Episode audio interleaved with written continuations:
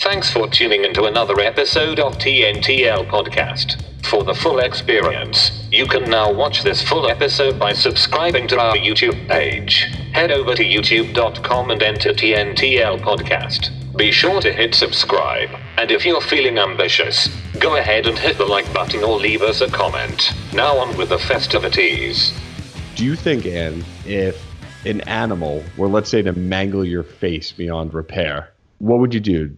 Go on with your life, or would you kill yourself? Probably kill myself in the most painful way possible. I'm gonna kill you softly, like Lauryn Hill, okay? And your face looks mangled. I remember reading about another monkey mangling another woman's face, and it's not the first time that it's happened. I don't have a lot to work with. This is the moneymaker, okay, right here. and right now, I'm still on minimum wage at this moment in time. Chimps, though, they go for very specific things. I mean, nobody trains them. I guess it's just a natural instinct. So they go for the face, the heels of your feet, and your crotch. Not only do they hurt you, but they embarrass you. They hmm. disfigure you, they immobilize you, and then they take away your ability to make more Brandons. so, but there's a, a menu item right now that I think that people should be flabbergasted that they are given this option that that Burger King thinks is a great idea. You ever heard of the BK fish? I love it, actually. It's a slap in your face, and I mean they're calling it BK fish. Do you know the exact fish that is actually in the BK fish? Oh, I didn't think I was eating fish at all. I just figured they labeled it fish. because it's such a low grade of meat that it actually tastes like fish. So you think that they went to the USDA? Their first meat got a D. This meat, the USDA said this is not even edible. You got to you got to discharge this stuff. You got to put it back into our rivers. Then they wait a couple of weeks. They pickle it. It turns into what would be a fish type substance, and then they give it back to you. To me, I think it's a slap in the face to consumers because it's probably like fish tails, fish gills, fish penises, whatever you can get. Round that stuff up and call it fish. And I'm cool with that because it's a reasonably priced fish. so you right. So for you, it's just two for five dollars, and it doesn't matter what you call it. Two for five, anything, and I'll eat it. Okay. Would you do a McPork knuckle? Would you do a McSnout? I'm curious enough to try a mix snout.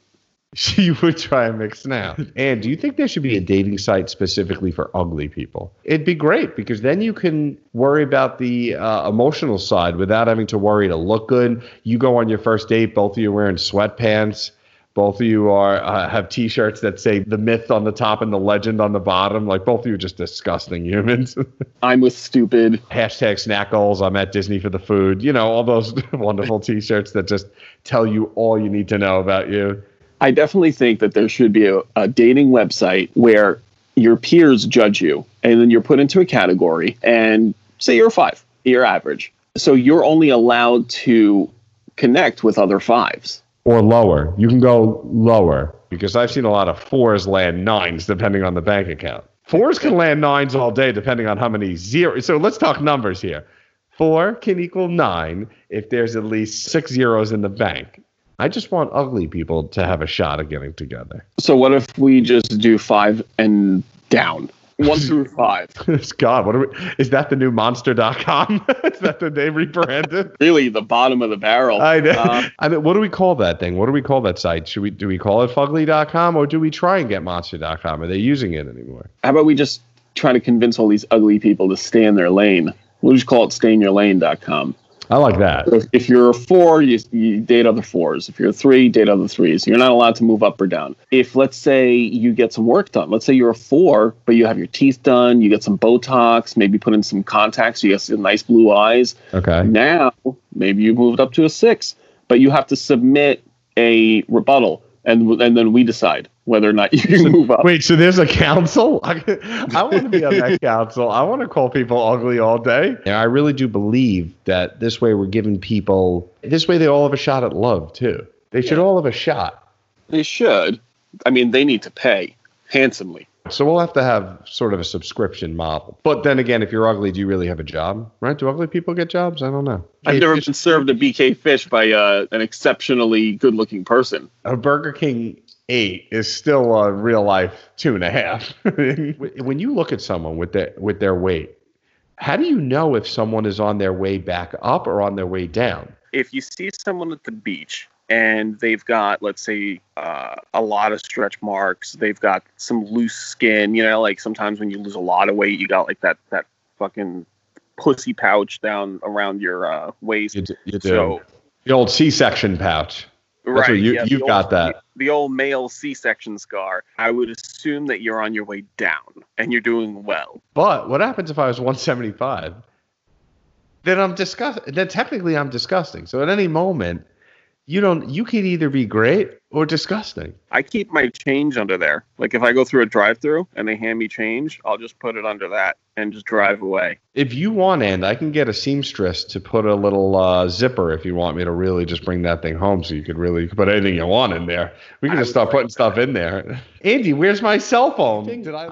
I'm thinking about investing in uh, hotels, but putting it in places that you would never dream of. Like where? Well, I don't know. Like you know the movie Hotel Rwanda, you would never think about putting a hotel in Rwanda, and it got me thinking. What about Hotel Somalia? Do you think that that would work if we start investing in places that no one else would, kind of making that bet that like 50 years from now, the the civil war and the unrest will just not decimate this thing in like a day and a half, and it'll actually stay, and people want to come? It's Would a long-term investment. Would you want to do something in Kuwait? Would you want to do like an a big hotel with an oil uh, refinery thing right in the middle of it? Or when they have the fountains when you walk in, it's just squirting up oil. Yes. How cool would that be? So it's the Bellagio with oil. I'm trying to think of some other hotels and places that we could be forward thinking in. What if we put one in like the middle of Detroit? Now, We've got you? a Ritz Carlton right on Eight Mile. All we serve there is mom spaghetti. that's it. It's nothing but that spaghetti. What is so special about that goddamn spaghetti? So I know you must think about Salt and Pepper a lot. Okay, one of the greatest '90s bands of all time. But there is an untold story about Salt and Pepper, and I don't know if you know this. They had another bandmate. they did. I'm kidding, but could you imagine that? Think of other spices that we can make for this band bandmate. Are we going ethnic? Or Are we thinking like I- turmeric? Like they had an Indian one. They could have. I don't know if she would have made it in the band, especially when they talked about sex, baby. You know, was she thinking the same thing? I'm salt, I'm pepper, and I'm marjoram. What about salt, pepper, coriander? Sounds more like a pretty white girl name, right? Coriandra.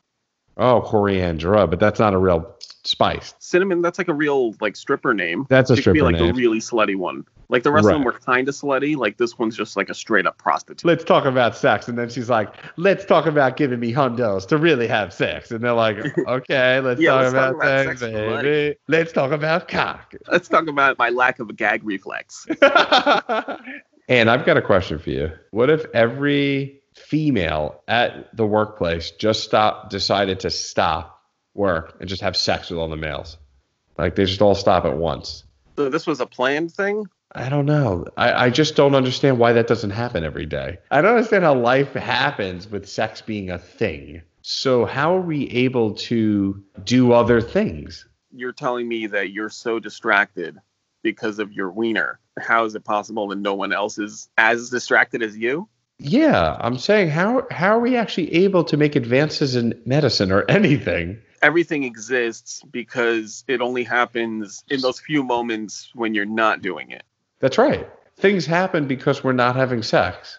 So how is it that we don't want to have sex so much? Whoever created us, how did they t- have that turn off switch? Or some people, I guess, don't have it. That's why they go into porn. Those are the professionals. They never stop. And then everyone else just takes a break so that they can be productive. Why aren't priests more productive? I feel like somebody who has given up that portion of their life Yeah. like the most productive person in the world. They should be on a daily basis. You should be able to build a house, build a car for someone, start a business. I guess, but there are lots of people that get laid because not because they choose to, but because they're too like ugly or undesirable anyway. So you're saying that every everyone that can't get laid should be the most productive person in the world. The opposite probably happens. There's probably so much pent up aggression. But if it's not happening, and that's part of my hiring process, if I'm looking for a contractor, if they're good looking, I know that they're getting some I'm not hiring him because he's got other things on his mind. Uh, okay, so you want some? So you hire based on ugly. So th- now that's a different story. It used to be hiring based on good looks. You hire based on bad looks. Yeah, if you're ugly, I know you're not getting any. There's no distractions. You'll be there on time. Okay, and then you're fired.